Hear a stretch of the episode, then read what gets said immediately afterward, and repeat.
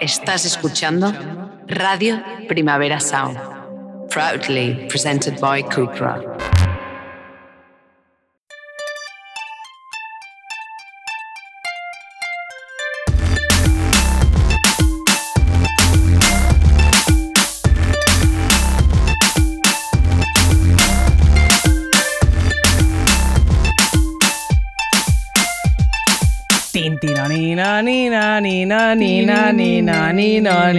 Cupra. Bienvenidas, bienvenides y bien. Bueno, hoy bienvenidos no, porque no me sale a mí del toto. A nuestro podcast. Esto es Maldito Bollodrama. No os recordarán de anteriores partes llamadas, tengo que decirlo. Maldito Bollodrama, temporada 1, episodio 7, Bollaras Peliculeras. Pues volvemos con el cine porque anda que no nos gusta montarnos a nosotras un buen guion. Pero bueno, bienvenidos también, que si no nos van a cambiar. Bueno, ya veremos, depende. Bueno, a ver, somos muy pesadas hablando de las referentas, lo sabemos, pero es que tener un espejo en el que mirarse y saber que otras antes que tú han habitado este mundo es fundamental para que puedas existir siendo feliz y sin sentirte la única lesbiana de Ávila, Cartagena, bueno, muchísimos sitios. Porque pensar que estás sola en el mundo es muy duro. Ese espejo en el que mirarnos muchísimas veces ha estado vestido de ficción, personajes e historias que han servido para visibilizar distintas realidades e ir armando el imaginario colectivo. ¡Chupito! En el que basar o no nuestros sueños y anhelos. Ay, amiga, si la Vaque o la Terzi de los 90 hubiera visto en una película random un pequeño piquito entre dos mujeres o hubiera escuchado la palabra lesbiana, se habrían ahorrado seguro alguna lagrimilla. Bueno, depende del piquito, un piquito. Eso no. un piquito consentido entre ambas personas libres de decidir. Bueno, el poder de la cultura audiovisual es enorme y como se dijo en Spider-Man, un gran poder conlleva una gran responsabilidad. Pero durante años, para sorpresa de nadie, ese poder y esa responsabilidad han estado en manos de señores cis blancos y para sorpresa de nadie también eh, lo han explotado de una manera un poquito patriarcal, racista, clasista, bueno, en fin. Ellos han sido quienes han ido contando u omitiendo las historias de todas las personas, entre ellas las de las Vibollo, dibujando unos estereotipos y unos relatos que están muy alejados de la realidad. Hasta hace muy muy poco el cine trataba a las mujeres casi como parte del decorado. Si, si no representabas un papel heterosexual, pues es que ya ni existías o iba a ser un absoluto fetiche para el protagonista de turno, básicamente. Pero las cosas cambian poco a poco y llega el feminismo y el movimiento LGTBIQ y somos felices y ¡ay! Estas chicas como son que lo quieren todo. Pues sí, Manolo, no solo queremos que se cuenten nuestras historias, sino que queremos escribirlas, dirigirlas y producirlas nosotras. Por eso es importante que els diners no estén solo en manos de los mismos señoros cis blancos de los que hablábamos antes. Porque, ay amigue, poder ser dueña de tus historias, de tus relatos, de tus deseos, sueños, miedos, objetivos, etc. y mostrarlos al exterior decidiendo cómo quieres hacerlo, pues es lo realmente importante y significa poder compartir de manera genuina y construir un hilo narrativo común que realmente te representa y representa a todas las personas que protagonizan esas historias. Construir entre todas, todos y todos un relato común y usar el medio audiovisual para articular una historia colectiva es una cosa muy bonita. A mí me gusta mucho y me emociona cantidad. Por eso es importante que el mundo del cine represente la diversidad de la sociedad. Por eso es importante también que haya personas trans, lesbianas, bis, discas, no blancas, migrantes, con cuerpos disidentes, tanto delante como detrás de las cámaras, en los platos, pero también en los despachos, porque el cine representa a nuestra sociedad, pero también tiene el poder de crear realidades sin límites al otro lado de la pantalla. Y en esa realidad no puede caber pues, el machismo, el racismo, el clasismo, la homofobia, la transfobia, transfobia o el capacitismo. Y que dejen de matarnos antes de que se acabe la película, por favor, ese síndrome de la lesbiana muerta, de la mierda. O sea, parad, parad. También. Nosotros somos Vaque y Terzi, Terzi Vaque, y esto es maldito bollodrama, bollofilm, pero vamos, en realidad podría ser eh, Bolleras Peliculeras, Peliculeras 2. ya está, muy bien. ¡Oh, qué bonito! Queremos historias. Queremos historias de señoras eh, bibollos. Eh, bueno, hablando de cine, te voy a hacer, bueno, hablando de cine y lesbianitas. Eh, a mí me, me, me ha resultado como muy curioso decir, vamos a hacer otra vez bolleras y cine y mm, series cuando tú no ves una puta mierda. He de decir que ha cambiado eso. Bueno, Ahora estoy yendo al cine más o menos una vez por semana y he vuelto a tener plataformas, con lo cual estoy viendo cosas. Está bien. Aunque a esta señora de decir que funciona un poco por olas. Funciona un poco por Sí, olas de emoción, entonces dentro de dos meses se le pasará y dejará de ver películas otra vez. Depende un poco del, del mood vital, pero es verdad que lo de ir al cine, la última que vi en el cine fue Te estoy amando locamente y Criatura, que está muy, muy, Ay, muy criatura la guays. quiero ver, no la he Sí, visto. está muy guays. Y- Y, de series, pues también, el- eso ahora estoy con el cuerpo en llamas, que es un poco Vale. menos, Bueno. menos disidente, pero el salseo que a ella le gusta, pues sí. Cariño, cada uno con sus cosas. ¿Y has visto alguna plataformas que te haya gustado? Así peli, serie, yo qué sé, tú eres más de docus, ¿no? No sí, sé, a ver, depende de. Como hayas preguntado, en plan de que te hayan marcado. Porque me dijo, vamos a hablar de películas que te hayan marcado, pues que me La hayan marcado. joder. Que tengan que ver con, el, con, con las eh, vivo yo, claro. No vamos a hablar aquí de, yo qué sé. Ya hemos dicho que hoy bienvenidos no sois. Tía, mira, yo tengo un recuerdo así como de personal cuando vi eh, El viaje de Carla, que es un docu muy guay, que cuenta la historia de, Mm. Carla Antonelli, que habla todo de, o sea, de esa España eh, que si ahora hay parte que todavía es transfoba, imaginad en los años 70, 80, o sea, muy fuerte, que también me- a mí me gusta mucho este tipo de historias, en donde están ambientadas y eso. Hay un libro también de Alana Portero que de- está súper, súper, súper guay y también discurre un poco en ese mismo tiempo. Y ese docu lo recomiendo un montón, porque creo que abre una realidad que para mucha gente es desconocida y mola. Pues mira, la va que haciendo recomendaciones. Sí, la verdad que sí, es raro, pero es verdad. Mil unidades de sorpresa. ¿Sabes qué? El otro día estuve en Alcalá. eh, ¿Por qué? Porque fui al cementerio a hacer un trabajo. Por tus cosas. Pero no era, Eso no para, fui al cementerio a hacer un trabajo. Ok. era todo legal. Vale. Eh, y entonces A pasé ver, por la un- exhumación es legal, depende de las condiciones. Y depende de quién. Imaginas a Franco.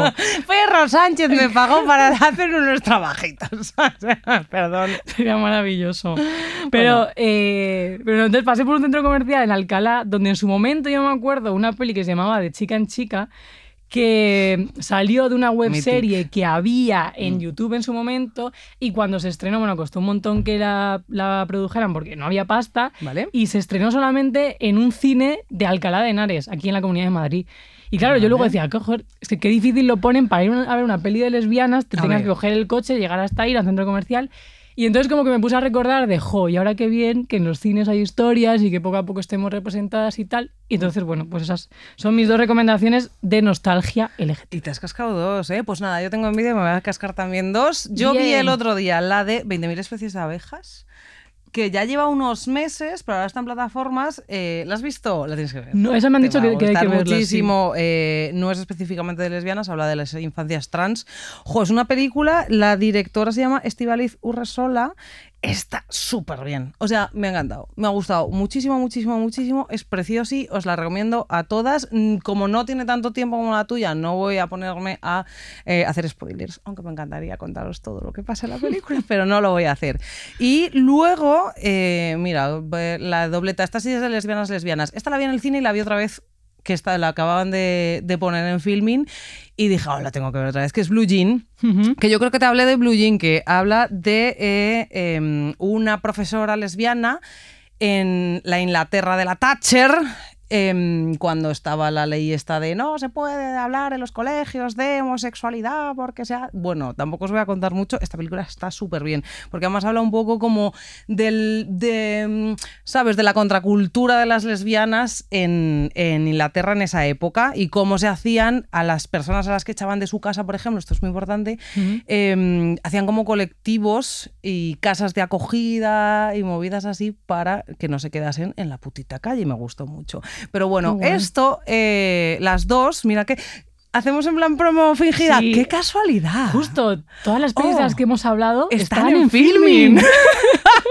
por lo que sea y por lo que sea, no. Resulta que es que del 3 de noviembre al 3 de diciembre hay una promo especial. El 3 de diciembre es el último día. Acuérdense, señoras, para participar en la promoción de el Black Friday. Porque ¿para qué te vas a comprar algo de obsolescencia programada cuando la cultura nunca se agota? Claro, noviembre Perdón. hay que esperar siempre a esa fecha, porque hay que ahorrar, chavalas. Sí, pero vamos, que hay una oferta en Filming, la, la plataforma audiovisual por antonomasia. A ver, yo esto no es por la promo, es la mejor, a mí es la que más me, me gusta. Tú siempre me dices que igual que no diga Barcelona la mejor ciudad. A la mejor día, Filmin la mejor plataforma. Se puede decir, ninguna otra plataforma nos ha pagado por ahora para que le hagamos promo, así que Por lo que sea. the best plataforma. in the- Eso no, está es. guay. Filmin la cosa es que los usuarios pueden obtener un año de cine, o sea, la suscripción anual, pues eh, en vez del precio que Mm, tiene- siempre tiene, normal, van a ser sí. 65 euros, accediendo a filming.es. Insistimos, plataforma de cinéfilas, amigas, un año de cine por 65 euros, aprovechando la oferta especial de Black Friday. Si es que no son como cinco y pico al mes, estaba aquí echando cálculos en plan de cuánto es eso. Cinco y pico Yo al es que mes soy está, de letras, cariño. está digo, tirado. sí, perfecto, pagar. Pero es una plataforma súper guay porque es que además yo tenía que haberme preparado una lista. Están aquí todas meadas vivas, pero me tenía que haber preparado una lista porque además una cosa que me gusta a mí mucho de filmes es que tiene colecciones, que es interesante. Entonces tiene como el top 100 LGTBI, que están pues Pride, Pride, Matías and Maxine. De hecho, las de Dolan están prácticamente todas Carol, que me gusta a mí. Hablando de, mira, hay muchas que tenemos que hacer un episodio de pseudoterapias de conversión, hablando de lo que sea destapé, destapeado Destape. últimamente. Esa señora Mariano Roja. Mariano Rojas que hace unas cositas ahí un poco chunguilis. Eh, os podéis meter en redes y buscarlo, pero bueno, ya veremos cómo hacemos esto sin que nos denuncie la iglesia. Pero bueno, la deseducación de Cameron Post, que está súper bien esa, esa peli, además va de una chica que es lesbiana. Y hablando de esto, bueno, no me voy a adelantar. Bueno, sí, me voy a adelantar. Hablando de terapias de conversión, ¿tú has visto la película de But I'm a Cheerleader? No. Pero yo soy una animadora. Esa película es de los 90, si no me equivoco. Es una película que va de una animadora que no le gusta besar a su novio, que de repente le gusta ver las eh, fotos de las chicas en su taquilla, que mm, se hace vegetariana y es como todo en tono sátira, toda su familia le hace una intervención y le dicen, a ver, todo indica que eres lesbiana. Oh, no. O sea, claro, o sea, te gustan los gatos, eres vegeta, miras a tus amigas, no le- te gusta dar besos a tu novio, tal, y la meten en un campamento de conversión. Y es en clave de humor, pero va de las terapias de conversión. Y eso es una obra de arte, y lo voy a decir ya, aunque acabamos, acabemos de empezar, la vida de Adele es una puta mierda. O sea, o sea, yo hay dos cosas que sabía que en este punto, episodio Mara. ibas a hablar, que es de lo del síndrome de la lesbiana muerta, porque ya se habló en bolleras peliculeras y, lo, y tu odio por la vida de Adele. Es que Un change.org de gente que odia la vida de Para que eliminen esa puta película, porque es el asco total. O sea, por favor, el último tango en París fuera, y eh, la vida de Adele, tomar por culo. Muy bien. Pues a mí- yo me parece bien. ¿Te parece bien? Sí, porque Muy bien. a mí no me gusta que nadie te haga daño y esa película te, te hace daño, no me gusta. Me hace daño, pero hace daño. Y mira, si quieres, utilizamos esto para enganchar lo que se hablaba antes. En realidad hace daño a todo el mundo. Sí. Y no solo a las lesbianas, también a las personas bisexuales, a las mujeres bisexuales en concreto. Porque una cosa que yo llevo viendo durante mucho tiempo es que se nos utiliza, bueno, se utiliza a las lesbianas, o sea, a las bisexuales, para decir, en realidad la bisexualidad no existe, solo están probando y prueban un poquito y luego vuelven al redil, lo que hablamos absolutamente siempre. Pero es que encima la mayoría de las ficciones nos ponen a las lesbianas como esa mala persona que te va a tratar mal para que tú vuelvas con los señores, que Claro. es donde tenías que haberte quedado siempre. Y es que pasa hasta se ha hecho un remake de la película de la, de la película de alta fidelidad que Alta Fidelidad es una película de estas de eh, ochentera, pajilleros, mm, que... Bueno, pajilleros, es que eh, voy a ofender a un montón de gente si digo esto, pero lo digo, de pajilleros que tienen una tienda de vinilos, ¿vale? Y es como, oh, la música, intensidad, tal cual, pues han hecho una versión súper guay con eh, peña racializada, con mm, peña bastante mm, fuera de la hetero, mm, cis heteronorma blanca, caucásica, europea.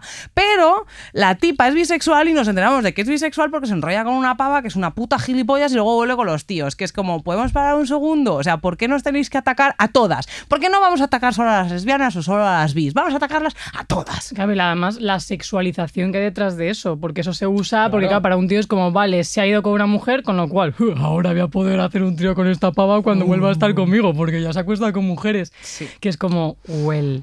Pero es que, tía, tú, Bah, al final todo nace de esa mirada masculina heterocentrista. Por eso yo creo que es súper importante que al final haya historias dirigidas y también producidas por, por pavas y por lo que decimos siempre, ser mujer no significa que seas feminista, o sea, por pavas con una cierta sensibilidad eh, feministas, pro LGTB, porque si no al final es la misma mierda de siempre, para que cambiemos ese paradigma, tía, porque si no al final, eh, yo otra de las cosas que siempre es un melón que siempre que se abre yo estoy súper en contra, que es cuando mitifican el destape como, oh, Mm. libertad, fue una época. Y es como, no, no, no, no os engañes, el destape fueron cuerpos de mujeres mostrados en pantalla para el deleite de los señores que querían ver tetas, culos y demás. Que Porque para muestra un botón, luego sale Sam Smith eh, desnude o Ahí ya desnude y aquí nos gusta. volvemos todas locas. entonces, claro. De todas formas, un puntito antes de entrar en lo del destape, también yo, mm, o sea, al- lo que venía sobre estas referencias es que pasa también, yo me acuerdo de películas muy concretas, como por ejemplo la de Los chicos están bien, y pasa también con lo de la vida de Adele,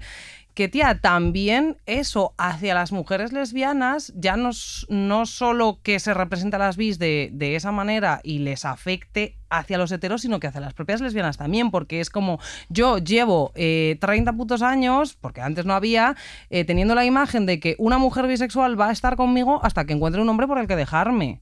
Claro, tía, es que eso se va Es que eso es lo construyendo, que se ve en las películas.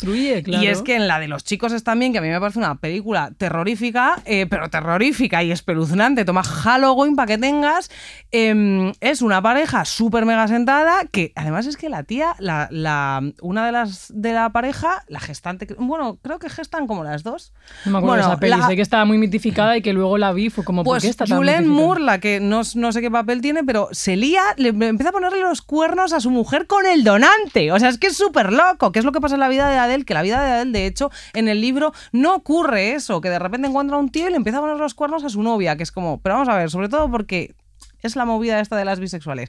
¡Oh, infiel, asquerosa, porque tal! Pero además es que es eso, es como te va a abandonar por un tío. Y mm, podemos dejar de pensar, en- y yo creo que viene por lo que dices tú, por la mirada heterocentrista que esas pelis las hacen señores. Claro, señores y para señores. Y además es un poco también para como terapia mm, heteromasculina para eh, peña heteromasculina, que es como, no tengas miedo, tío. Si tu novia es bien no pasa nada porque al final va a estar contigo. Hasta igual se va a hacer una- dar unos besitos con su amiga, pero tío, porque lo que realmente quiere es lo que todos sabemos que supuestamente quieren y solamente va a estar contigo. Es como, Tío, por eso yo creo que el audiovisual es tan potente, porque tiene el poder de construir realidades diferentes. Porque, tío, al final todas estas cosas que tenemos metidas en la cabeza y esos miedos nacen en realidad de todo esto, de que tú lo estás viendo desde pequeña por la tele y de que si hay una historia de dos tías, al final, pues eso, una acaba o muerta, o le va todo mal en la vida, o luego se enrolla con otro, que es como, "Pf, madre mía, pues es que no sé si quiero salir del armario porque lo que hay fuera me están diciendo que es una mierda. Hace frío fuera. Claro, del es como- Narnia no está dentro, está afuera, cariño. O sea- hay otra película que a ver si me acuerdo cómo se llama, que igual, que creo que era de Ben Affleck, que es como que tiene una super mega hiper amiga lesbiana, que son como bros, y de repente descubre que hace no sé cuántos años estuvo con un tío, entonces tiene una oportunidad que es como, nadie es verdaderamente lesbiana. O sea, es que hay tantas putas películas. O sea, yo me haría una lista y hablaría, me, me haría un episodio solo de diciendo, la lista de las películas que son una santa mm, saca de mierda, ¿vale? Y, y solo leerlas, los títulos y a las dos horas chapar el capítulo. Y además lo, lo perverso de todo esto es que además se aseguran de que esa peli te la vas a ver. Porque hay pelis de historias heteros, hay tantas que no te las puedes ver todas. Hombre. Pero pelis de temática LGTB Pec. saben que la peña va a ir a verlas. Pec, pec, te la metes pec. Entonces, si culo. solamente hay este tipo de películas, al final, joder, te están diciendo que solamente puedes vivir bollodramas, que nosotras lo- nos reapropiamos del término y nos reímos, pero si tú ves que todo el rato tu vida personal va a ser un caos, que nunca vas a poder formar una familia, que estás condenada a tener relaciones cortas e inestables porque se pueden romper, porque son frágiles, tías, eso, o sea, ¿quién va a querer salir del armario? ¿Quién va a querer ser lesbiana? Claro, O sea, nadie. cuando es una maravilla. Exacto, Es es, que- es una fantasía y no te ha atropellado un camión antes de que se acabe la película, cariño. Es que a mí lo del síndrome de la lesbiana muerta, que esto lo cuento en el episodio que hemos, hemos dicho al principio, no me voy a repetir, pero es eso, o sea, era como, era la, la- eh, según, o sea, como que era una ley que había puesto McCarthy, ¿vale? En Estados Unidos. Era como, vamos a leccionar a la peña para que se piensen que ser LGTB is not good, no mola nada. ¡Mátalo, mátalo! Pero tía, que los hombres de Paco la matan en la, en la boda. Que es como, por favor, o sea, es como, déjala que se case por lo menos y que tenga un rato de... Que sea feliz cinco minutos, no sé, no. que se coman los coños. Tampoco. No, ala. en la boda. Oye, por favor. De o todas formas, ahora hay un montón de cosas nuevas más. Yo quiero hacer un canto a la esperanza absolutamente. Sí. Porque yo últimamente no paro de ver cosas gays que me encantan y ya no solo me estoy, eh, o sea, me estoy metiendo en, pues yo qué sé, Queer Eye. ¿Has visto Queer Eye? No, Queer Queer Eye no lo he encanta. visto. ¿Dónde yo está? creo que cuando terminemos esto deberíamos empezar a hacer un Queer Eye. Cuando se acabe el maldito biodrama. Está en Netflix. Es una, es una Mm. especie de serie de estas que hacen los norteamericanos, que son como eh, cinco personas ultra mega queer, señores queer, bueno, hay un- una persona no binaria, que van arreglándole la vida a los heteros, tío. ¡Oh! Bueno, no, todo, no toleteros, pero No casi todos son toleteros. heteros y la mayoría son gente que tiene una masculinidad ultra hipertóxica. Les cambian de ropa, les, les enseñan a hablar de sus sentimientos, les cambian la casa, les no sé cuántos. Deberíamos empezar a ¡Qué guay! Me luego no gusta. está solo eso como Heartstopper, pues ya hemos hablado de Heartstopper, tenemos un episodio, sino que yo ya lo veo integrado en muchas más series y películas como, tía, pues The Last, The Last of Us, que sale de un videojuego, mm, o sea, todas las lesbianas chillamos cuando salió eso, eh, o Sex Education. También es verdad que Sex Education, yo habría un episodio, si te la ves entera, y hacemos un episodio de Sex Education, porque nos da para tantos mil Tía, horas. es verdad que yo mm, ver series largas sí que es lo que me cuesta. Tiene cuatro temporadas. Claro, acaba, cuatro cariño. temporadas. Ah, sí, sí, se acaba para siempre, eso me Se da acaba calma. para siempre. Cuando una cosa finaliza ya forever, me da calma. Por lo que sea. Sí, si no me da como mucha ansiedad, en plan, te tengo que vérmela corriendo, o sea, no puede ser. No, no, pero... lo- Pero no, te iba a decir que al final que todas estas cosas, tía, nacen de ese cambio de, de paradigma. Porque primero, o sea, a mí hay una cosa como que no es que me dé rabia, pero sí que creo que esto tiene que ser un ejercicio que nazca desde eh, los señores que es que cedan el espacio. Es decir, yo puedo empujarte para que te vayas, pero por favor no pongas resistencia. Entonces,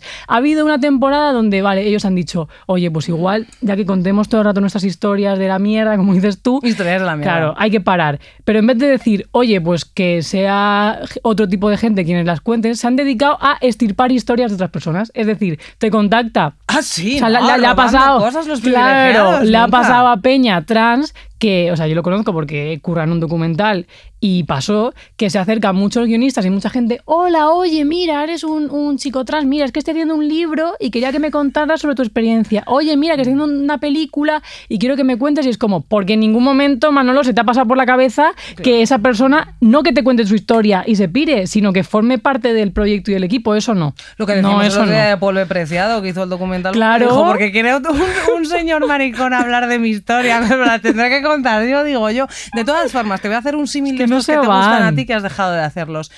Eh, ¿Estás absolutamente segura de lo que estás diciendo? Yo creo que mientes. ¿En Estás, qué? estás diciendo, ah, tendrían que ceder el espacio, tú estás a favor de arrancar ese espacio. Porque lo que dices tú de empujar, ¿a ti te ha pasado alguna vez que entras en el metro? A lo mejor tú que tienes una expresión más masculina, no, pero a mí me pasa continuamente. Pero continuamente. Tú llegas al metro, dices, vale, ahí hay un hueco, me voy a meter en ese hueco o me voy a sentar aquí. Los que tienen las piernas abiertas o los que están así apoyados. ¿Tú no te has dado cuenta que cuando te pones al lado empujan fuerte? Sí, yo he tenido Em- duelo de piernas. eh, pero duelo de piernas, pero que yo, o sea, me he llegado a tumbar sobre un señor la semana pasada y el tío empujaba tan fuerte que estaba yo inclinada, pero como pisa hacia el otro lado, en plan de. Bueno, pues ya está. Estabilidad en esta vida es lo que me da un hombre. Solo servir para eso, hijos de puta. Pero es, es- es que es- eso es como la representación perfecta de, bueno, de todas las industrias y la del cine en general. Claro, claro. No solo no te van a hacer el espacio, sino que van a hacer fuerza, mucha fuerza, para que te vayas a tomar por culo. O sea, este no es tu sitio, nena, que corra al aire. Sí, lo máximo, pues eso. Igual, bueno, venga, voy a preguntarle a alguna chavala a ver si este guion tal. Es como que no, que no, que queremos estar eh, en la producción, en la dirección y en los puestos de responsabilidad, contándolo desde dentro. Claro, lo que pasa que lo curioso es que yo lo que estoy viendo, y, y- y ya con esto, si quieres, mm, reflexionamos y, y cerramos este bloque, que es como, ¿no te parece que la única manera en la que se está consiguiendo que haya hueco en la industria cinematográfica es con, a base de, como pues con el fútbol y como en todas las partes donde quieren que, que haya- eh, queremos que haya mujeres, eh, a, a golpe de Me Too? Sí. Es y- que es como la única forma de que se larguen es decirle violador, violador, violador, violador, violador. Si no, no se van. ¿Qué está pasando? A golpe de Me Too y lo que también decimos siempre, teniendo que ser brillantes, porque anda que no hay directores y productores y guionistas tíos que hacen cosas, pues, de, o sea, que no son obras de arte mediocres, que no pasa nada, pero si eres una pava, te van a mirar con lupa, tienes que hacer un peliculón, si eres una actriz tienes que hacer el papel de tu vida, el- porque si no van a decir, estás ahí por lo que estás, es porque es la mujer de, se ha enrollado con no sé cuántos, y es como, no, el derecho a la mediocridad, pues también tenemos que hacer cosas cine para ponerte en un día de lluvia y dormirte, Pero ¿sabes? es que la pasa nada. es lo mismo, eso es otra del privilegio. Y cuando Claro. la gente dice, bueno, pues también hay pavas mediocres. Sí, hay pavas mediocres, pero hay muchas menos pavas mediocres porque hay muchas menos pavas con privilegio. Entonces es muy complicado que papá te dé dinero a ti, porque eso es así, papá. Te, vamos a hacer un episodio de padres. Eh, que papá te dé dinero a ti siendo una niña, una chavala que quiere hacer películas que mm, si eres un, un- un- un niñato de 19 años taciturno, que eh, tu divertimento en la vida es estar un sábado por la noche bebiéndote eh, 15 latas de cervezas porque eres un intenso, ¿sabes? Entonces es un poco ese rollo. Y lo que pasa con el arte creo que es un poco ese rollo, que el, el rollo este del mecenazgo, a las, a- habrá tías mediocres, pero, pero, pero punta bala, pero no tenemos oportunidad de conocerlas porque no tienen dinero. Ni derecho a fallar tampoco. Pues tía, de todo esto, otra recomendación. Es que estoy viendo de verdad muchas cosas audiovisuales. El docu de encanta, Bárbara. El docu de Bárbara. Rey, tía, está muy, muy, ¿Vale? muy guay. Eh, creo que toca muchísimos palos en plan de violencia de género, machismo en la industria audiovisual. Ella, de hecho, cuenta cuando grabó la peli de Me siento extraña con Rocío Durcal ¿Vale? todo el tema de la violencia que sufrieron, eh, el machismo, y que es una, una película que estaba dentro de la época de- del, del destape y tal, que salían dos mujeres que se enrollaban.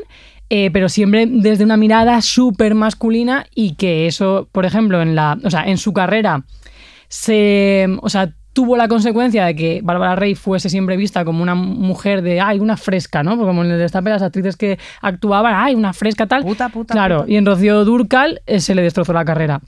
Y muestra súper bien todo esto, que al final, en ese momento, las actrices eran meros elementos porque no tenían ningún tipo de control ni sobre lo que hacían, ni sobre su cuerpo, ni podían decir que no. Si te negabas, como había cuatro productores, entre ellos hablaban y te jodían la vida, no volvías a currar.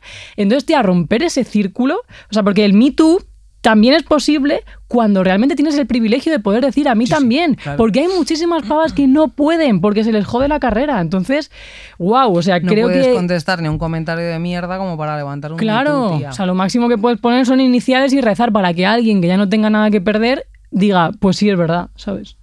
Rezar no, no recéis. No, no, no recéis. Al fatal. universo, pedir al universo. Bueno, que va. hablando de todo un poco, estamos hablando de representación LGTB, de señoras en películas y series, estamos hablando de inclusiones varias, representaciones varias y gente que mola muchísimo. ¿Qué nos has traído hoy? Bueno, la he traído yo. ¿Qué, ¿Qué nos has tra- traído? ¿Qué he traído hoy? Trata de seres humanos. Por supuesto, ¿Qué nos has he traído en la mochila puesta. Hoy tenemos a una actriz, como diría Paquita Sala, una actriz 360. 360 Una actriz total. 360 Así que es lo que nos gusta.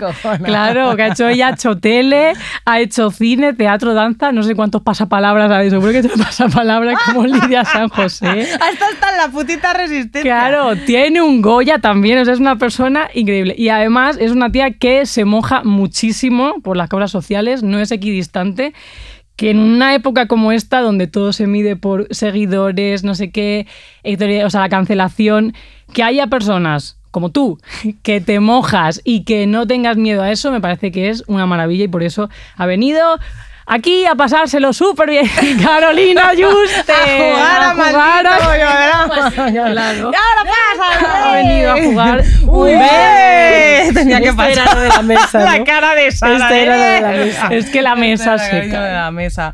¿Qué tal, Carolina? ¿Cómo estás? ¿Cómo Bien, estás? pues mira, quitándome el resfriado, pero bien. No pasa nada, ya está. Aquí además cerradito. para Aquí todas. estamos todas compartiendo Ah, nuestras ¡Qué cosas. bien! Bueno, ¿te hacemos preguntas o quieres...? A mí me ha eh, gustado mucho lo que habéis dicho. He pensado, ¿yo qué hago aquí? Pues sí, ya está. no, no, Darnos no. la razón. Claro.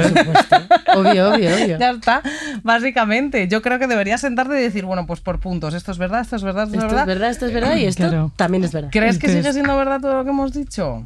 Obvio, sí, sí, sí, sí, sí, sí. O sea, el síndrome de la bollera muerta total. Sí. ¿Sigue pasando? bueno, es verdad, es que termina. A ver, igual ya no tanto. Dale ahí. Venga, que me voy a morir. No.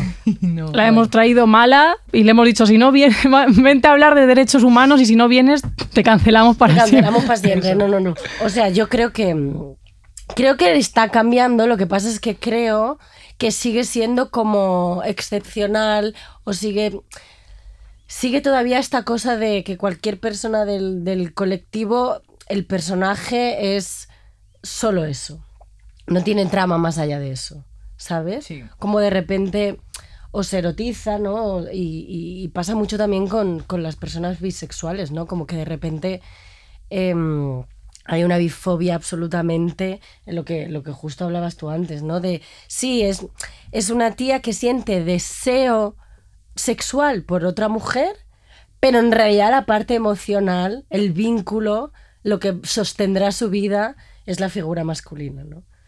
Que, que esto pasa en la vida, quiero decir, nos, ha pasado, ¿no? A, la- a las que habitamos la bisexualidad, es como que ni de un lado ni del otro, ¿sabes? Como incluso integrada, o sea, yo me acuerdo yo de adolescente también estaba integrado en mi cerebro, ¿sabes? Como, sí, sí, yo puedo tener una atracción física por otra mujer, pero emocional, no sé. ¿Y hasta qué Sí. punto crees que tenía que ver todo esto que veías en las películas? Porque tú, sa- tú siempre has sabido que eras bisexual. O sea, sí, creo que sí. Es verdad que, o sea, he vivido, he practicado durante mi adolescencia he practicado la bisexualidad. la heterosexualidad Vale. durante mi adolescencia, pero internamente sí que estaba como abierta ahí, ¿sabes? No, no tenía como... O sea, pero sí que ha sido, conforme he sido, he sido como más consciente, me he ido haciendo más grande y he visto la posibilidad. Porque Vale. claro, pues al final yo tampoco tenía referentes sobre, ah, es que eres o hetera o eres mm, lesbiana, ¿sabes? Es como, ahí es donde te, te puedes manejar. Claro, es que te sientes como muy perdida, ¿no? Porque nosotros siempre hablamos, en- cuando eres homosexual, eh, esa falta de referentes, pero claro, no nos Bueno, y encima, pero ¿y si eres lesbiana mujer, ¿qué referentes hemos tenido con respecto Claro. a eso? Nada, Porque yo me recuerdo de pequeña que todavía sí que había ciertos referentes de la homosexualidad masculina, pero de la femenina ninguno, pero ninguno. Yo en mi cerebro, pipi, calzas largas que me lo he imaginado Ya, siempre, Claro, Siempre que ella era lo una buena mollera. Ha habido ciertos personajes que tú de pequeña pensabas, está seguro que es, aunque no pero salga, nadie, pero nadie es". dijo que Claro. fuera, pero yo Sena asumí- la princesa Sena, guerrera. por supuesto. Claro. Sena la princesa Esa era bollera total. Por supuesto. Es Y- verdad. Y eran las que queríamos ser, porque ¿quiénes queríamos ser? Sena la princesa guerrera y Pipi calzas largas. Dilo, cariño. Total. Pero, y luego referentes sobre mujeres bisexuales, ¿dónde? Nada. Nada. Cero. Cero. Pero es cero. que ni ahora, Ni se yo os me pongo a nombra. pensar ahora y tampoco. No. O sea, no hay nada. Y ya te digo, yo las series que voy viendo y películas que voy viendo, ya como que lo veo un poquito más integrado. Sí, esa palabra pero y cuando pero. se integra, Mm, mm. a veces mi sensación es que se integra desde lo sexual. Sí, siempre. No desde lo emocional. No desde que tú eres un ser humano que puedes encontrarte con otro ser humano y enamorarte profundamente, independientemente de Sí. todo. Yo es que Claro, estoy es que además más. sí, a la peña sexual, por ejemplo, eso lo deja fuera también. Claro. O a la peña por ejemplo, romántica. Porque se cuenta desde el, desde el deseo sexual, no, Sí, claro, no desde, desde lo Y desde el emocional. cuerpo todo el rato, o sea, el cuerpo y el cuerpo femenino, masculino, o sea, al final todo se mete dentro de esa normatividad que afecta a los cuerpos eh, y por tanto a las personas trans, discas, migrantes, gordas, o sea, que es una, bueno, no blancas, mejor dicho, y es una movida. Y que, y que lo peor de todo es que lo tenemos mega integrado en el cerebro.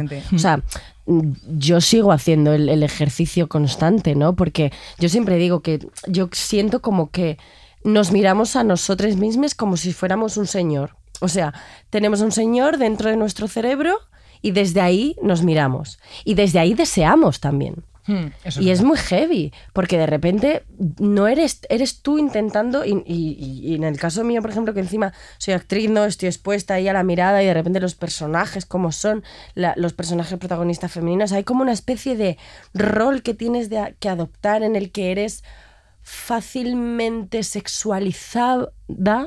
Sí. Y por un lado, evidentemente, tú ya te has leído tus libros, ¿no? Y ya sabes que no. Y por otro lado, yo, o sea, ya intento cada vez menos, ¿no? Pero por otro lado, me recuerdo a mí misma hace tiempo estando como colocada en un lugar en el que sé que me estás mirando. Claro. Sí, te tía. entiendo.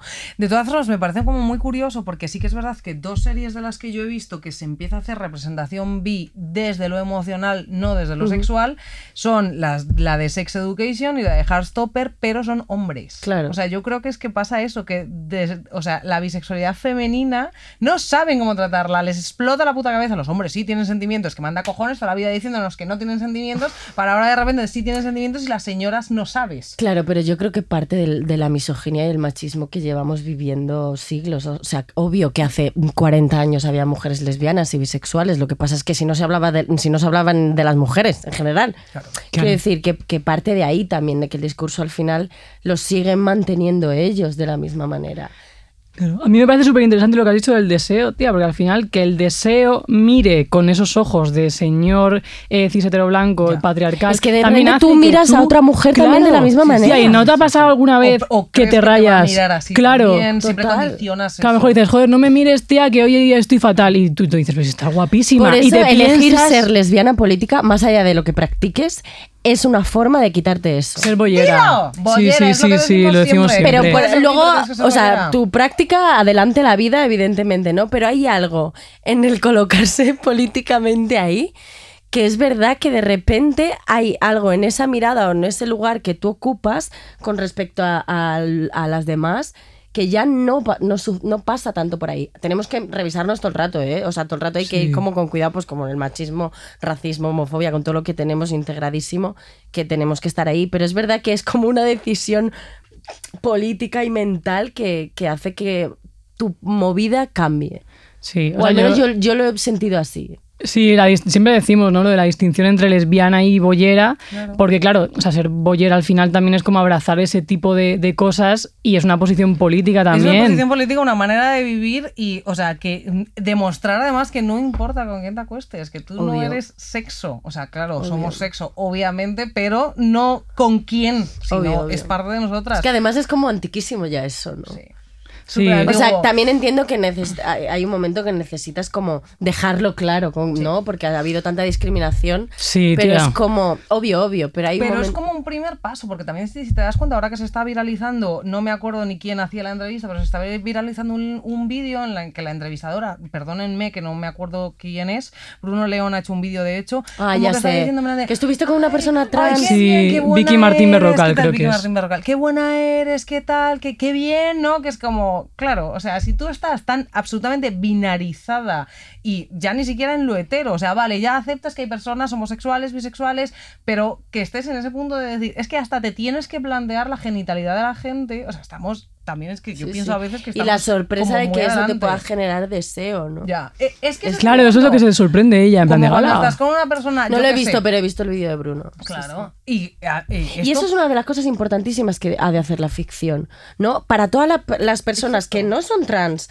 y que no son personas no binarias, o sea, para contarle al resto del mundo que hay una posibilidad de deseo ahí. Sí, y que ¿Sabes? te guste una persona gordas gorda también, y Sí, sí, claro. Exactamente, y que te guste una persona como la gente que dice, no, no, es que yo nunca me he liado con una persona latina solo me gustan las personas negras, que es como, vamos a ver, o sea, Claro. ¿qué está pasando? Que Ya, no, ya, tío, ya. que no, que no, que no, que no, que no, y además que tengas tan estudiado el deseo cuando es lo más pulso Sí, del sí, mundo, o sea, porque el deseo es tú no sabes. atávico, que es- claro, sí. es que yo, yo no controlo quién me gusta para nada, es una cosa que sientes como, ¡oiga! Y luego es lo que has dicho tú, que también dejamos también fuera a todas las personas as- asexuales, ¿no? En el plan, o sea, no tiene que ver solo con el deseo físico, es que hay algo emocional de dentro que te conecta con la otra persona, más allá de, de su genitalidad o su expresión de género. A ver, yo también soy muy partidaria de hacer, o sea, todo es política al final. Obvio. El habitar el espacio y habitar el mundo es política porque tú estás dando, o sea, en el momento en que tú vas de la mano con una mujer por la calle y te puede ver una niña pequeña, ya eso estás haciendo política. Entonces sí que creo que también hay que adaptarse mucho al entorno y saber a quién le puedes decir cada mensaje, porque claro, a lo mejor yo si voy a un pueblo del interior de Murcia y digo soy lesbiana, pero me estoy dando un beso con un señor, pues igual la gente va a decir, ah, esta tía, yo no le puedo explicar.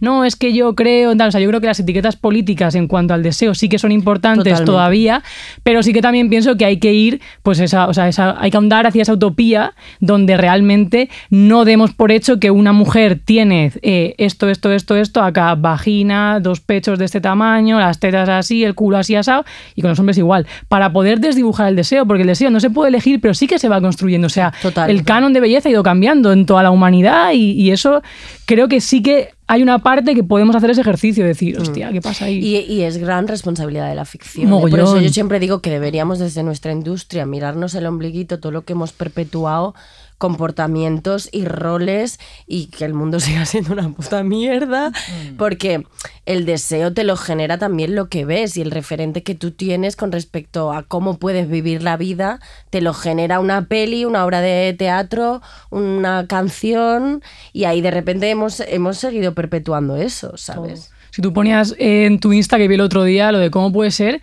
que no haya ningún tipo de filtro en cuanto a la violencia, pero luego pongas una teta en Instagram. Y es lo que pensamos todas, yo creo. O sea, ¿cómo puede ser que estemos tan acostumbradas a desados a la violencia, pero que luego. Y es aún peor, porque hay una romantización y, y erotización de la violencia en, en- en el cine que flipas, que de repente mola un montón, es la hostia matar y ser un gangsta y tener un cochazo mientras te metes no sé cuántas rayas, pero de repente ves a dos mujeres besándose y ya estás adoctrinando al- a, a todo el... Bueno, sí, la verdad Y es que ahora prefiero ha cambiado eso. un poquito, pero antes, un que me voy a inventar el porcentaje, pero un 80% de las películas había violaciones. No, no. O sea, es que tú ves cualquier puta película de antes de los 2010 y hay violaciones en casi todas las películas. y en las sobre todo en cómo están todo. firmadas, cuál es el discurso con eso. Sí, sí, hemos sido, Y hemos además sido una que gente no de sé si mierda, a vosotras hay alguna que os haya como impactado más, pero yo me acuerdo el remake este que se hizo de Psicosis, que Te era iba a una decir, serie. tía, Psicosis es fuerte, cómo se sigue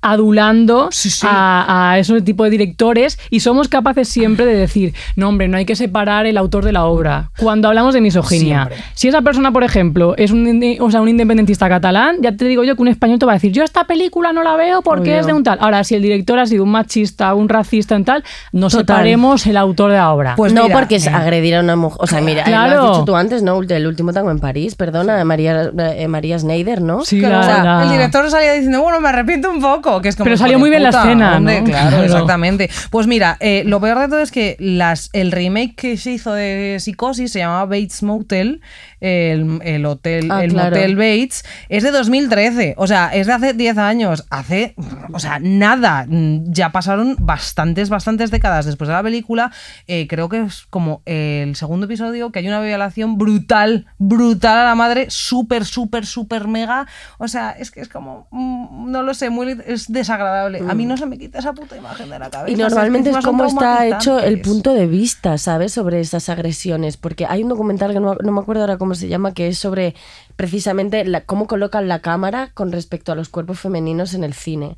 Vale. Y es muy fuerte porque de repente hay como estos barridos, ¿no? En el que el- al personaje femenino lo representan, ¿no? De, de- por cachos y de pies arriba y de repente a lo mejor en las agre- en la agresión te colocan a ti desde casi el punto de vista del agresor que siente un deseo. Entonces tú de repente estás volviéndote crazy total porque estás viendo una escena que te debería generar una cosa horrible, pero te está generando otra cosa. Eso es manipulación de la ficción total. Total. De hecho, hay muchas escenas de ese tipo mm, que están subidas los cortes a las páginas porno. Claro. Hay gente que en las páginas porno mm, a lo mejor no ve una peli porno al uso, un vídeo porno al uso, sino que se dedica a ver Es ese trozo de, o sea, esos trozos de películas. Yo esto lo sé porque además en el fotogramas, yo me compraba fotogramas de pequeña, mm, era mensual, creo recordar.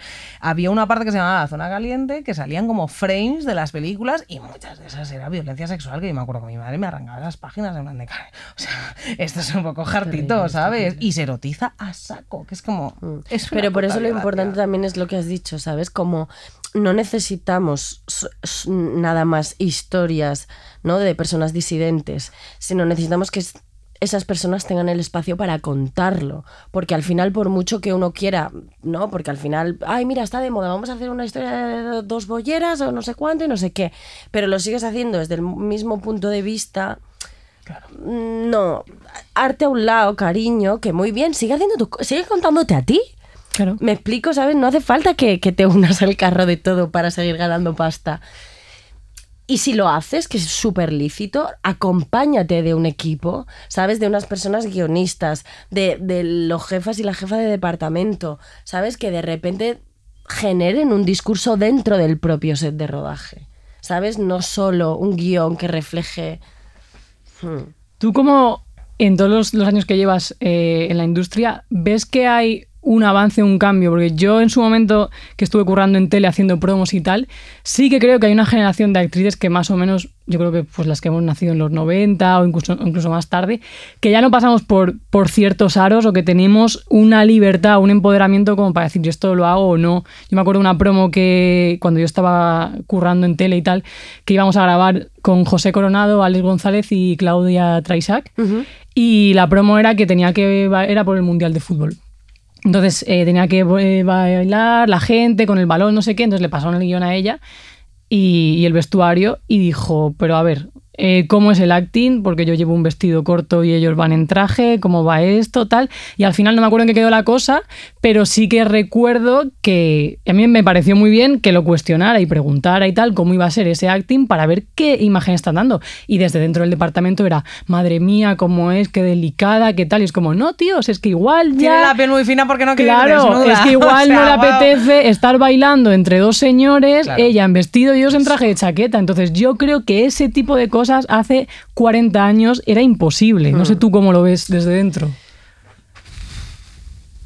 Yo, si te puedo intervenir solo un segundo, me acuerdo el día que te conocí, que era en la entrevista de Saldremos Mejores que hiciste allí, Mm. que contaste cosas que dije yo, Dios mío de mi vida, Claro. no he mejorado nada. Claro, es que por eso es como, en una parte sí, o sea, en una parte indudablemente de repente, ahora ya sucede que tú lo ves, pero depende del, del lugar de privilegio que tengas, eres capaz de decir o no decir. Porque enseguida un comentario así te convierte en la problemática. Cortar rollos. ¿no? La- eso. Eh, claro, de repente eres una corta rollos, de repente, hombre, que no, que no, que estás exagerando. De repente tú a ti misma empiezas a pensar, oye, pero igual soy yo que tengo la piel muy fina. No, no tengo la piel muy fina, pero entonces ya enseguida, joder, o sea, ¿sabes? Como que entras en esta especie de, neurosis cuando en realidad la intuición, o sea, la intuición no falla en general casi nunca. Y si tú estás incómoda es porque hay algo ahí que no está bien. Y efectivamente, si tengo a dos señores a mi lado en traje de chaqueta y yo estoy con una falda o no sé qué, o, o pasa, ¿no? Que de repente definen a los personajes y ellos, qué guay, ¿no? Inteligente, arquitecto, papá, pa, ella, exo- mm, eh, atractiva. Ya está, eso es, así me defines, chimpún, ¿no?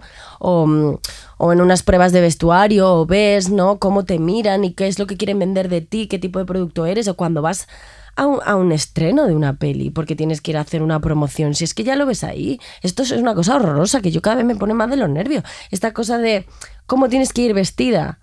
No sé cuánto, el pelo, la cara, la ellos van relajados, tío. O sea, ¿sabes? Es como. No, y ahí sigue estando esa sexualización de, de nosotras y del rol que tengo. Y además como actriz. Y luego, a mí me pasa un montón esta cosa. Tú eres actriz, tú te callas. ¿No? Cuando me meto en movidas mm, que tienen que ver con la ciudadana que soy en este Te voy a mundo. preguntar, pero tú te mojas mucho. Eh, última, vamos, yo últimamente he visto que te has mojado un mogollón por la causa palestina, que creo que es lo que hay que Mm. hacer si una persona defiende los derechos humanos, pero no lo ves normalmente, porque creo que hay mucho miedo, porque ahora mismo perder seguidores o ser incómodo o tal, igual te puede echar patas en un Y papel. posicionar de ciertas maneras, porque por Claro. ejemplo, el, el premio que nos dieron desde el Ministerio de Igualdad, el premio Arcoiris, estabas ahí presentándolo. A Claro. lo mejor hay gente que no le hace ni puta gracia, que estas son es que cosas no- de maricones, claro. Pero es que hay cosas que son de cajón de madera de pino, eh, pienso, ¿no? Y además, quiero decir, ¿tú te imaginas diciéndole a cualquier otra persona que no tenga una exposición como la que podemos tener, ¿no? Una persona que trabaja en Zara o una persona que trabaja en un banco, me da igual. No, tú te callas, porque tú eres dependiente, no puedes hablar. O tú eres el CEO de una empresa, tú te callas. Porque a nosotros sí, tío, tengo el mismo derecho. Soy una persona que vive en este mundo y que lo que es injusto es injusto. Y ya está. Y yo puedo preservar mis privilegios. Mm, Vale, muy bien. Es agotador, yo lo entiendo, es agotador. Y, y, y quiero decir, va todo tan mal que no puedes estar en todas las causas porque al final acabas asfixiada total. Pero yo no puedo estar reservando mi parcelita de privilegio porque me llamen o no me llamen. Si el mundo se va a la mierda. Me- Ya. ¿Sabes? Sí. Ahora, también es verdad que enseguida te conviertes en eso, ¿sabes? Y de repente, hostia, yo soy mucho más que todo eso y, y pero eso enseguida eres la problemática, enseguida eres la reivindicativa. Bueno, pues sí, sí, yo qué sé, un día- igual un día me canso mm, también, pero yo qué sé, ¿sabes? Esperemos que no te canses. No. Eh, De todas formas, tú crees, a mí yo sí que creo que esto está cambiando ya. Eso es, esa parte se ha cambiado. La sexualidad de la gente ya em- empieza a importar bastante menos, Hmm. ¿no? Porque yo creo que la salida del armario de actrices y actores hace unos años, hace 10 años, me pongo, hace nada, Hmm. era, o sea, era, o sea, Dios mío de mi vida, y además Claro. te definía para siempre. Claro. Esa es lesbiana, va a hacer papeles de lesbiana, se acabó. O es bisexual, vamos a meterla, pues eso, a sexualizarla saco. Hmm. El maricón siempre va a hacer de maricón, tal.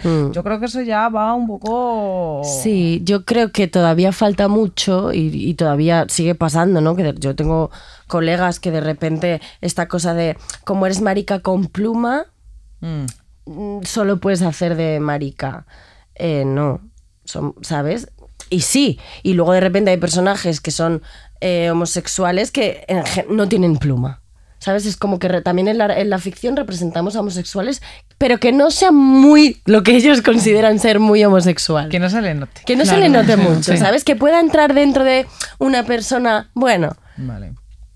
Sí, es que yo sí que lo he notado durante muchos años, sobre todo la gente que estaba tan expuesta, ha pasado con, los con las periodistas, sobre todo, que era una salida del armario, era una sentencia de muerte absoluta. O, vamos, te mandaban a la sección de pero en nuestro oficio sí siempre se ha dicho, pero- ¿no? Que nuestro oficio es un oficio de putas y maricones. es. Siempre se ha dicho, no, no sé si hay mucha gente que Tía, se yo sorprende. tengo, yo tengo un familiar súper facha, que, pero súper mega facha, que cuando era pequeña y todavía me relacionaba de alguna manera con él, le oía mucho decir, "Es- es- son de la olla. Decía, tú coges, a- es que imagínate la sobrada ¿De la ¿eh? olla? de la Wow. olla. Tú coges una olla, metes a todos los maricones, a todas las actrices, atención, a todas las chachas, a todas las putas, y haces así, las metes en una olla y salen. Y decía, hablaba de Pedro Almodóvar, por ejemplo, así decías, es de la olla. Y es es, que- que, los Pues fachas somos- somos de la olla. y yo la primera, también te digo. ¿Dónde ¿eh? está esa olla? diciendo. ¿Dónde, ¿Dónde está esa olla que yo la Además, que yo digo, es más divertido. Claro. O sea, no sé. Vivir, eh, vivir es más divertido, efectivamente. que es Sí, como, ¿no? pues nada, tú quédate ahí en tu cajón de la mierda, cariño, y mientras disfrutaremos de la olla. Pero sí que es verdad que eso se ha tenido mucho en plan de vosotros sois todos unos drogadictos, unos maricones y ya unos. está. Es verdad. O sea, nadie se sorprende. La gente se sorprende cuando un futbolista eh, dice que es homosexual. De las futbolistas no creo que se sorprendan. Por lo que sea, ¿no? Total. Pero sí, de esto eh, también hablaban eh, Héctor Bellerín en una entrevista de Sal de los Mejores y hablaba de toda esa presión que hay dentro de los vestuarios y tal para no salirte de la masculinidad marcada. Y es que, es que mientras en un campo de fútbol se siga usando maricón o mono como insulto, es señal de que la sociedad es racista y es homófoba. Así Porque a es. nadie le van a decir hetero, hetero, como insulto, ¿no? Sí, Claro, a me mí encantaría me empezar- o sea, para mí sería un insulto, a mí me dicen hetero, es como, yo... empezar a utilizar eso como insulto, aunque yo a veces lo hago, ¿eh? en plan de "Pf, hetero. O sea, Ya, ya, ya. para, ¿sabes? No. no. ¿Hay algún sitio, alguna industria donde tú hayas notado más avance, por ejemplo, dentro del teatro, dentro de la tele o dentro del cine, o en realidad todo va más o menos a la par? O sea, sí que hay. O sea, si yo recuerdo a, a mis propios pensamientos de cuando empecé o a lo que hablábamos entre las compañeras, ahora sí que está pasando que de repente hay un montón de gente joven que quiera dar otros discursos, que de repente están llegando a lo mainstream, que esto también es súper importante, ¿sabes? De alguna manera. O sea, llegar a una gran cantidad de público y que tu cosa no se quede en una cosa chiquitita que al final vamos a ver nosotras, ¿sabes? Pero... mm, no sé, yo, yo tengo la sensación de que sí, de que de repente, mm, pues, por ejemplo, una serie que me hice en Barna, ¿no? Que era Sin Huellas, que las protas, o sea, la otra prota era una chica mexicana y yo, y mi personaje era lesbiana, y, y eso no es que no tenía una trama relevante, simplemente era lesbiana y tenía una expareja que luego volvían a encontrarse y se enamoraban, seguían enamoradas total, pero que no había una cosa dramática ni familiar de no sé qué. Y es verdad que los equipos, o sea, los llamamos la charca, porque casi todas eran bolleras. Se sigue llamando, usando la charca aquí en Madrid ¿eh? para llamar ¿Ah, sí? así. La Pues- charca, yo he escuchado la bollera de la charca. Pues nos hicimos una sudadera Yo y todo de la charca. la vida. ¿Qué es eso de la charca? es como que al final se conocen todas. La Me charca de bolleras. La Claro. No lo había escuchado nunca. Sí, sí, la charca. gusta, me Entonces sí que es verdad que sí Hay una charca. Hay una Es que hay una charca. Hombre, claro que hay una charca. Obvio que hay una Nos conocemos todas. Pero Esto es así. Es. Esto es así. En cuanto vas un día a este sitio y otro día a este otro, ya está, ya, ya, ya lo sabes. Yo sí que lo noto, que, que hay como una especie de relajación. Pero no sé si eso se manifiesta, o sea, se, se transforma en expresión, ¿sabes? Yo creo que sí, yo sí que desde fuera, no sé, igual es eh, una ilusión o algo que yo veo tal, pero veo también como más sororidad en cuanto a Sí. redes de, de tías. Creo que hay más unión, que al final la sociedad eh, ahora mismo es más feminista que antes y eso se traduce en que las redes de mujeres están por todas partes. Yo Sí. noto más unión dentro del periodismo, dentro del audiovisual, dentro de Obvio, la obvio, y música. que, y que ya no nos ya no nos tragamos esta cosa de que competimos, ¿sabes? Yo tengo un Menos montón de mal. compañeras actrices de mi generación que cada vez que les sucede algo bueno, es como, o sea, se me llena el pecho, ¿sabes? Que es como... Y, y ver cuando de repente empiezan a aparecer mujeres jóvenes, directoras, para mí es inspirador total, porque de repente digo, hostia, ¿no? Hablabais antes de Creature o de, o de 20.000 especies, ¿sabes? Que al final son directoras que están cogiendo y contando historias que les importan. A mí eso lejos de generarme una o sea, lo que me genera es hostia, claro. Entonces yo sí que noto que de repente somos una gener- generación mucho más aurora en ese sentido. Total. A mí eso es una cosa que me flipa además. O sea, es que pasa en todos los Sí. eh, medios que te encuentras, pues eso, grupos de WhatsApp de tías de aquí, de aquí, de aquí, de Mm. aquí, porque son periodistas, las actrices, las, pues nosotras igual, es que hablamos con todo el mundo, nos parece, o sea, lo que dices tú, te alegras de las cosas que hacen las demás. Claro. Que antes yo sí que me acuerdo siempre de esta frase de una jefa es lo peor que te puede pasar en la vida, dos mujeres siempre van a competir porque no sé qué, que es como... Porque su no. maldad es mucho más tal, ¿no? El rollo es de las mujeres son malas, mezquinas, los hombres son siempre mucho más nobles, por eso son... Que es como, Pero es que, pero es tía, luego No. ellos se lo creen, porque Ya, luego hay, sí hay creen. movidas, pues yo qué sé, el típico creen, tío que, que acosa a una, acosa a la otra y son amigas, que es como, ¿te crees que no van a hablar entre ellas? Tío, te quedan dos días, todas sabemos todo y todas hablamos y los cuatro nombres de los mismos van sonando porque hablamos entre nosotras, nos llevamos bien y no competimos. Y algún día irán saliendo todos y dirán, ay, ¿cómo ha sido? Pues chico, porque nos llevamos Porque bien, hablamos. porque hablamos, pues claro, Efectivamente. No- ojalá empiece a salir. Van a salir, cariño, van a Mi salir. deseo. Bueno. Pero bueno, pues muy bien, porque qué rato más guay, qué maravilla. bien. Ay, ¿Nos quieres contar algo más? Estás currando mucho, te quieres hacer algo Sí. de promo porque tienes muchísimas cosas en contarnos cartel. cositas. Tengo muchísimas. Sí, no mira, hace pues falta que sean de LGTB. Pues No, claro, claro. cariño. Yo Está China la quiero ver, ¿eh? China, la tengo ahí. verla también, sí. Chinas está ahí, ahora justo hemos estrenado, ¿saben? Aquel también, que es Vale. cero LGTB, la verdad. Cero, porque es un genio, Ya, el cómico, sí, o sea, sí, imagínate. ¿Qué le hacemos? Em. ¿Qué le vamos a hacer? Pero bueno, mira, estoy ensayando, que estoy, me, me he puesto yo a dirigir ahora cosas. Ah, sí, Sí, sí. vamos. Y entonces estoy codirigiendo un monólogo de teatro que se llama Don't Fuck with Carrie, que es sobre el Vale. bullying y el acoso escolar en un- de un chico homosexual en un cole del Opus. Hostia, qué guay, ¿no? Pi, pi, pi, pi, O sea, como poca Un tema sin tocar de acoso homosexual con el Sí, sí, Opus. todo, todo junto. Eh, con Enrique Cervantes, que es muy amigo mío de hace años Ok. y es el actor.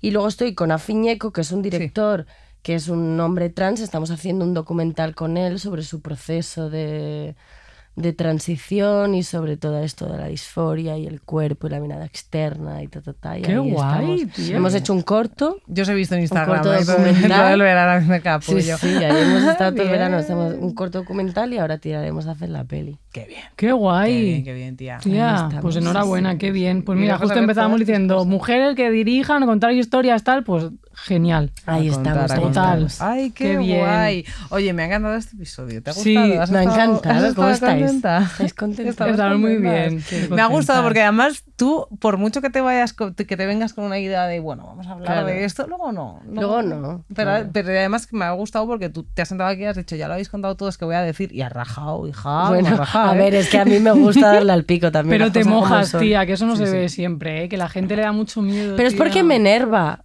O sea, yo entiendo que de miedo, ¿eh? porque de repente es verdad que te colocan como la problemática y todo. eh, al final, esto es una industria, ¿eh? ojo, que, que vamos todos muy de "Ah, qué compromiso social tenemos con la vida y ta, ta, ta. Pero bueno, pues al final es una industria y a nadie le apetece que le estén señalando con el dedo. Yo, yo lo entiendo perfectamente y es agotador y, y también hay una frustración porque dices, me mojo y al final no cambia nada, ¿no? Y tal. A mí es que me enerva, hay cosas que me enervan y digo, no, no, no lo puedo soportar. Sí, pero la dicotomía en vuestra industria es más compleja porque al final es arte y es como, vale, sí, me da de comer y es una industria, pero a la vez el arte sirve para mm, hacer política Claro. y eh, lucha social. Entonces, ¿qué cojones? Se Yo supone. que es También tiene que ver con que con ser como consciente y coherente de por qué tú decidiste dedicarte a esto. ¿Sabes? Hay, hay gente que a lo mejor sus objetivos son otros, entonces, pues evidentemente, ¿no? a lo mejor no tienen esa necesidad o ese impulso mm, reivindicativo activista.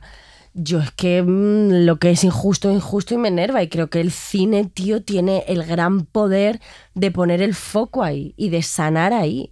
Entonces, claro, mm, ¿de qué me vale a mí hacerme una peli súper social? Y mira qué social soy y luego callarme la boca. Dilo. Es que Total, sí, total, total, total. Bueno, cariño, pues Tampoco soy nadie en este mundo, quiero decir que. Que no, que, Que sí, que lo eres. que no eres eso, que es lo típico ahí, siempre. Eso sí que impostora, ya no soy así. Todas igual, aquí o Ya, no, que soy la puta no, que soy la puta. No, que lo que quiero decir que, que no me quiero abanderar yo de nada, porque soy como cualquier persona del mundo que se enfada con lo que es injusto y lo quiere denunciar. ¿Sabes? No quiero ser la Carolina Juste, la que la actriz no sé cuánto. Pues no, o sea, no.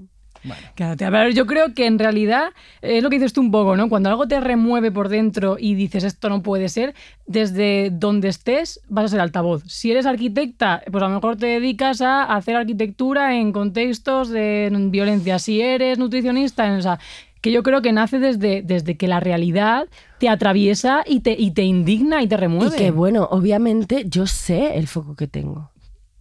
Es que lo sé y soy súper consciente. Y el otro día estaba en Badajoz y pasó una cosa hermosa. Y, y, esta, y esto ya me ha pasado más de una vez.